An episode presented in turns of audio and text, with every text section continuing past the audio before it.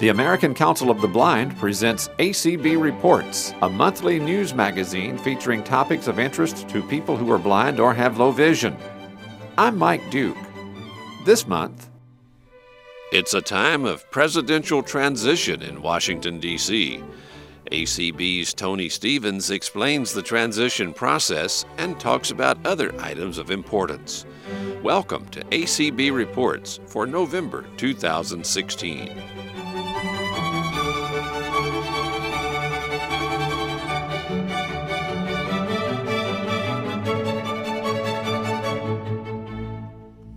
Unless you've been living under a large rock on a faraway desert island, you know that the United States of America will elect a new president on November 8th. And by the time most people hear this broadcast, we will all know the identity of that new president. Tony Stephens is the Director of Advocacy and Government Affairs for the American Council of the Blind. He says that the transition between presidential administrations is always an interesting time in the nation's capital.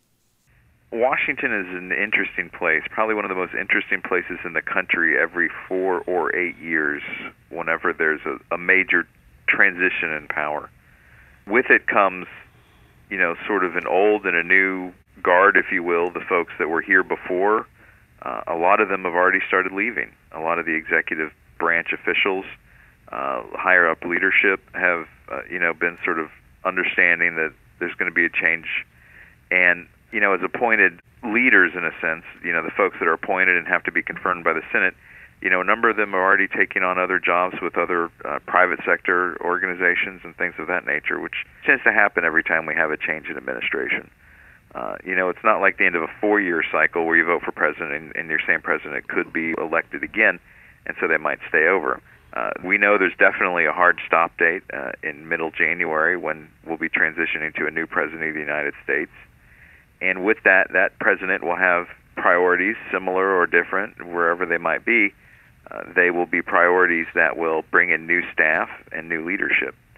What's nice is that in the work that we do behind the scenes, a lot of times it's with, with folks that are not what's called SES, selected, uh, you know, the folks that are brought in by appointment uh, but rather they're the folks that are you know sometimes more the career lawyers and policy analysts and people like that. Those folks are still going to be around, and while their bosses might change out, a lot of the folks who have the technical expertise, fortunately, are still on deck, which is nice. And that makes it easier for us. It does make it a lot easier for us. It makes it, you know, their job oftentimes is they're the ones that are going to have to re-educate their boss. Uh, we'll obviously be reaching out to the transition team for the new administration and trying to present our imperatives and here are the issues that we're wanting to focus on for 2017.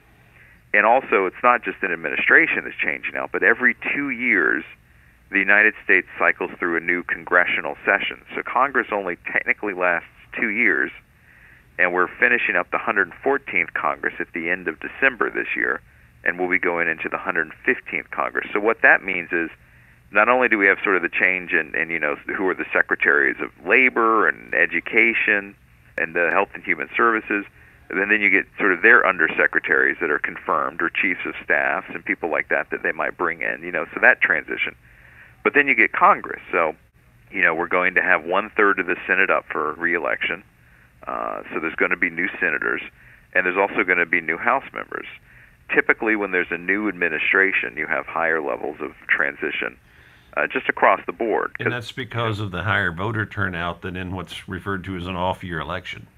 It is, and oftentimes too, the president will carry a large number of votes. With the off-year elections, uh, you get people that, you know, sort of in some sense, uh, got to have a much harder fight because they got to get more people out to the polls. If you're not an incumbent, uh, oftentimes incumbents will more easily get through a mid-year uh, and then when you get these four years or these large, more popular presidential elections, uh, you know, if there's a change in power, uh, oftentimes too that comes with a change sort of downstream, as we call it.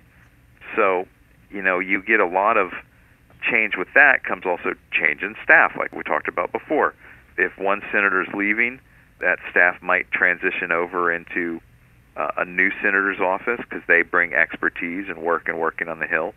Uh, but sometimes too, you get folks that are completely new staffers up on Capitol Hill that have never worked on Capitol Hill, more so in the House than sometimes in the Senate, but nevertheless, you get situations where, uh, you know, you, you have a, a large changeover in the staff as well. I feel like sometimes we get the career folks in the federal government tend to be more reliable and sticking through and you know we'll get more of that turnover in the house where it's more important early in the congressional session to get together with new congressional offices and really try to connect with those congressional staff members. And that's because you have only got two years to do that, and you, you have to do it again potentially. Yeah, exactly. Which person. is why it makes more important. You know, this year coming up for our mid-year conference, uh, which will be March 1st, I believe, we'll be hitting the hill. You know, it's more important than ever, in a sense, to get folks into town and make sure, even if you can't make it to Washington, make sure that somehow our state affiliates are connecting with the new congressional offices because chances are good, better than not, that there's going to be new congressional staff handling, you know, disability issues, education issues, labor issues. There's going to be more turnover in the House. So Congress is real important for us in getting that focus on, on the new staff, as well as with the new administration, especially when you have an eight-year term uh, of any president. You know, you tend to get more turnover at the end of that eight years going into whoever it is uh, sort of taking the lead for, for a new administration. So you'll be watching that, and I'm guessing a little bit, and we'll talk more in another show about the upcoming mid-year mm-hmm. meeting and legislative seminar. But I'm guessing that uh, a lot of what is covered in the mid-year will depend on the outcome of the election. It will, and we're already, in a sense, getting a good gauge of what are some of the main issues we're going to be bringing to the new administration and, by effect, bringing to Congress as well to inform them of these are issues that we feel like this new Congress and new administration need to focus in on. Web accessibility is a real good example of that. You know, it's an issue that we were pushing for this past congressional session, the 114th, uh, and just letting folks know last year that, hey, the administration needs to move on clarifying web accessibility rules and regulations around the ADA. Uh, that we still have, you know, inaccessible websites as if it's putting up a barrier in front of a physical store. You know, it's very similar in the sense that we can't get access to it. The same way that someone maybe without a, the right size door for a wheelchair or a curb cut can't get into a building, or if it's on second floor with no elevator. That's definitely an issue. I know we're going to be bringing in. You know, I'm feeling more positive about Congress in a sense that we're going to definitely hit the ground running with some issues that are. Uh, our hope is that Congress will be able to be our champions on. Um, because Congress wasn't so active during the 114th, uh, because there was so much gridlock, we tended to focus more on the administration, which has been excellent work. You know, um, going into the end of this administration, we've had progress with the Department of Transportation. We've been working very closely in negotiations with the airline industries, which wrapped up in November. Second was the last day that we had uh, negotiations with the airlines, uh, and and you know they'll be bringing out rule. Unfortunately, the issue we were working on with service animals got tabled because we couldn't find a compromise. But the Department of Transportation, we were told, will be releasing you know a, a, a proposed rule around service animals on aircraft, which has been a big issue that we've been having to wrestle with the past few years. We've also been working a lot on other transportation issues, you know, encompassing autonomous vehicles, driverless vehicles uh, you know, kind of the early stages of identifying where that's going to go and opportunities, uh, you know, for people with disabilities in making sure that vehicles are accessible. Uh, we've been making great progress the past year with the FCC because December 20th it will be the deadline for the 21st Century Communications Video Accessibility Act, the CVAA as we call it, in making sure that those desktop boxes are accessible for cable providers and satellite providers we've got a big deadline coming in December, so we've been working a lot with the FCC. So we've been we've been doing a lot. We haven't just been idly passing by on the sidelines since Congress hasn't been doing too much. We've had this opportunity to really work with the administration, and like I said earlier, in making some of those relationships with the technical folks in, it's been real good because we feel like we're in a good position going into a new administration where there's going to be enough rollover of those experts in the field, in a sense, particularly in transportation with the FCC that I think we're going to be in a good position with the new administration on those imperatives that we have around FCC issues, television and cable issues, the CVA and mobile phones and things like that, as well as with the transportation issues we've been sort of wrestling with as well. When it comes to transportation, the service animal issue has been an ongoing concern for a long time. But that concern over service animals is not limited to the airlines. You know, we've been working a lot with service animals in the airline industry, but it's not the only area in Department of Transportation where we've had issues with service animals. We've also had concerns on a larger definition that Department of Transportation has had towards service animals, not just within the Air Carrier Access Act for airlines. Our hope is that by doing this work with the airlines, we can sort of scale up a more clear definition that Department of Transportation can use so that we're not having similar issues in fixed route transportations. We've had concerns and complaints of people bringing exotic animals onto buses um, that were just, you know, clearly not providing a service at any time for that individual. Not to say that folks with other disabilities clearly have a right and a need for service animals. But again, we get sort of these stunts that people have, like the one that TMZ did with the turkey on the airplane, that gained a lot of popularity for Delta and other airlines trying to get a turkey on a plane, um, which kind of, you know, painted service animals in a negative light. So we still have some work to do around there. We are continuing, like I said, uh, with the autonomous vehicles. We're at sort of a horizon of the federal government trying to create a sense of a roadmap on how to regulate and bring about autonomous vehicles much sooner than I would have ever thought. In sort of this science fiction idea that, you know, we'll have cars that drive us around and pick us up and you know, like when we were kids, sort of science fiction movies, but it's the science and technology is, is really there. A drone on four wheels. a drone. Well, that's exactly it. I mean, we've got drones. You know, groups like Amazon trying to find out how can they use drone helicopters to deliver your packages uh, already they're driving around in streets in, in cities like Pittsburgh and through California. They're doing these pilot tests, and the technology is there. We want to make sure that the technology is usable for people who are blind, and we're having some good meetings with industry and with the Department of Transportation. And I think while you know ACB has not come on record with an official statement, we haven't had a resolution per se. Uh, I think it's something that members might want to be paying attention to that we want to be able to get in early enough into this technology, and this really would be a huge cultural phenomenon. I mean, the idea of transportation in rural communities is a huge barrier, and this might be a huge, perhaps, solution for those issues. My thought is, too, in, in terms of the autonomous vehicles, is uh, at least I know a computer's not going to say no if I have my service dog with me, which is always kind of a nice sense of comfort when calling it one of these vehicles. But I think it's a technology that is much more real than I think a lot of us had thought a few years ago. So that's an area that Department of Transportation, NHTSA, is looking into, the National Highway and Transportation Safety Administration, which is part of DOT. As you were describing that, I was just wondering, is AARP doing anything in this area? AARP has not been engaged in this area as much. AARP is an interesting body. They are very large and have a very strong voice here in the district, you know, inside the Beltway, as we say. Uh, but they haven't been at the table on this per se.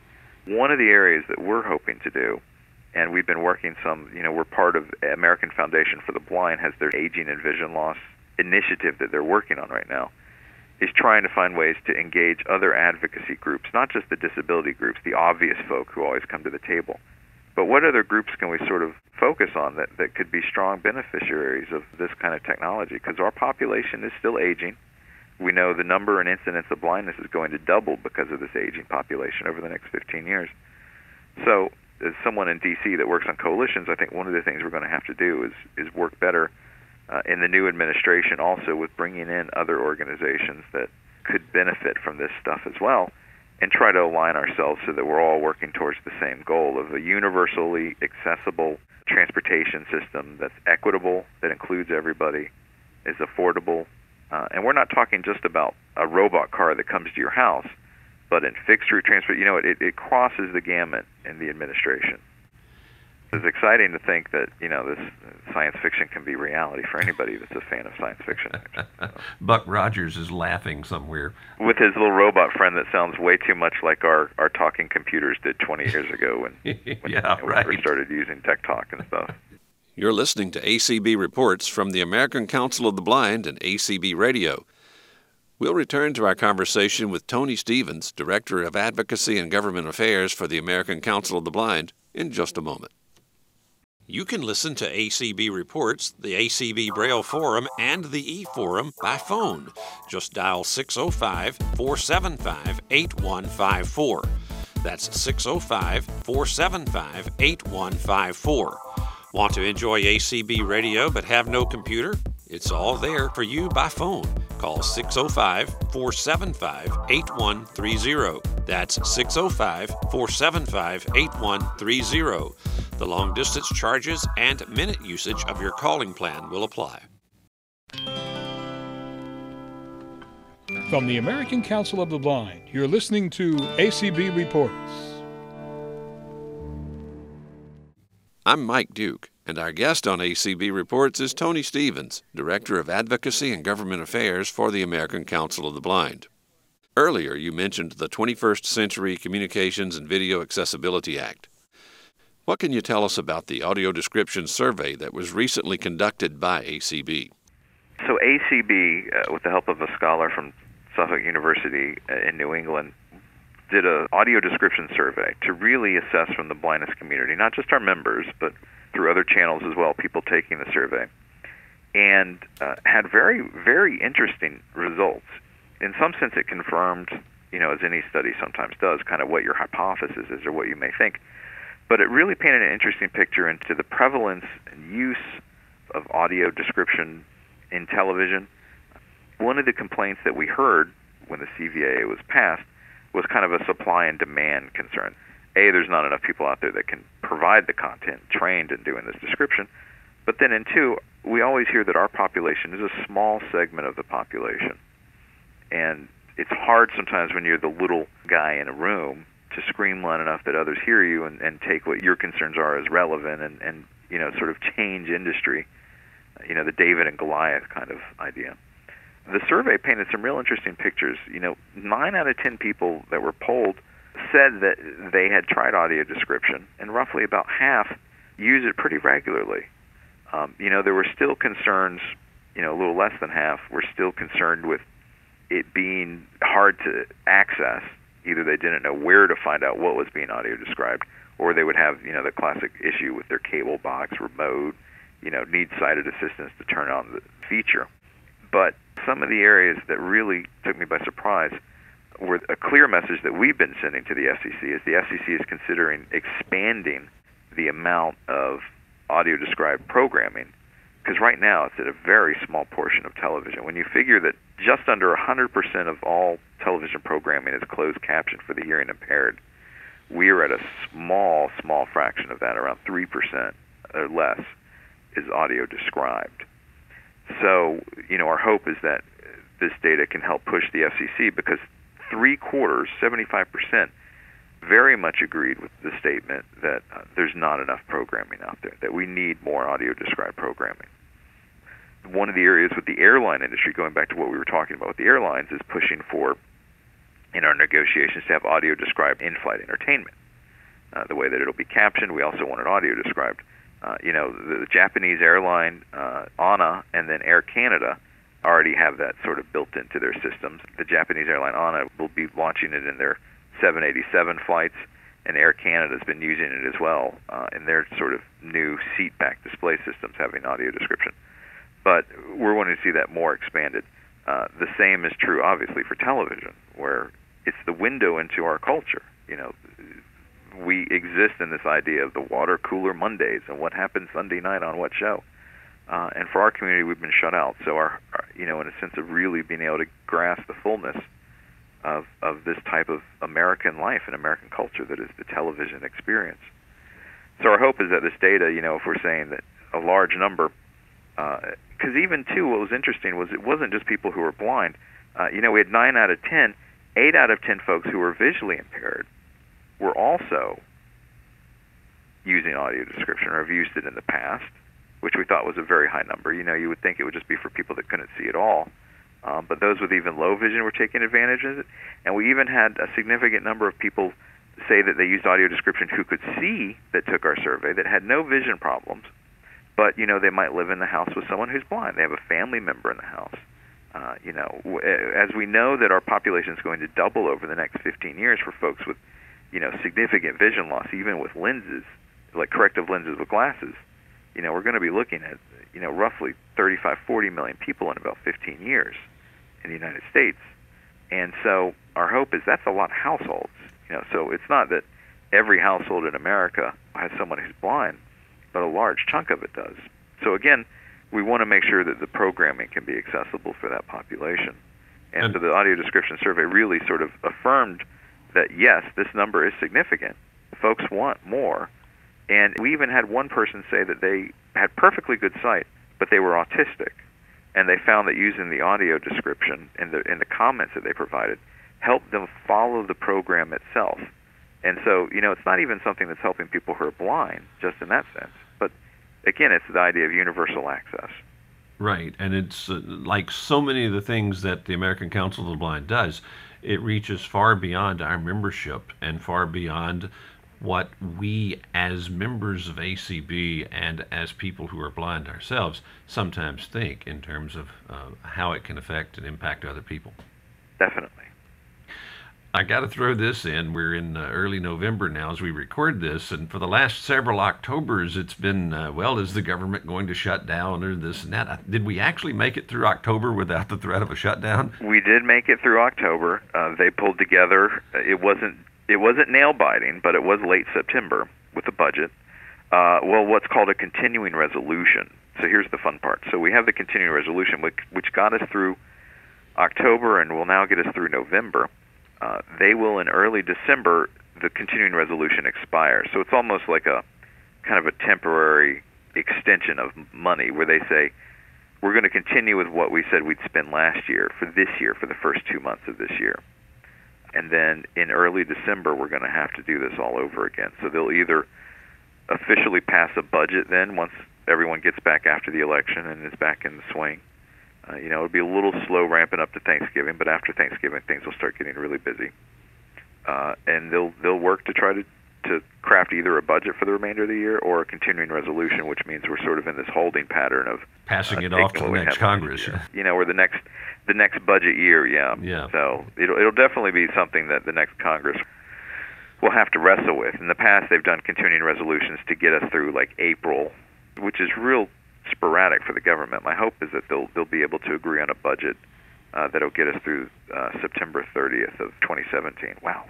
So yeah, so folks will probably hear budget talk coming after Thanksgiving again on their local evening news cycle. Anything else we need to cover? We did have some success. The federal government announced that they reached their 100,000 hiring goal of hiring 100,000 employees with disabilities.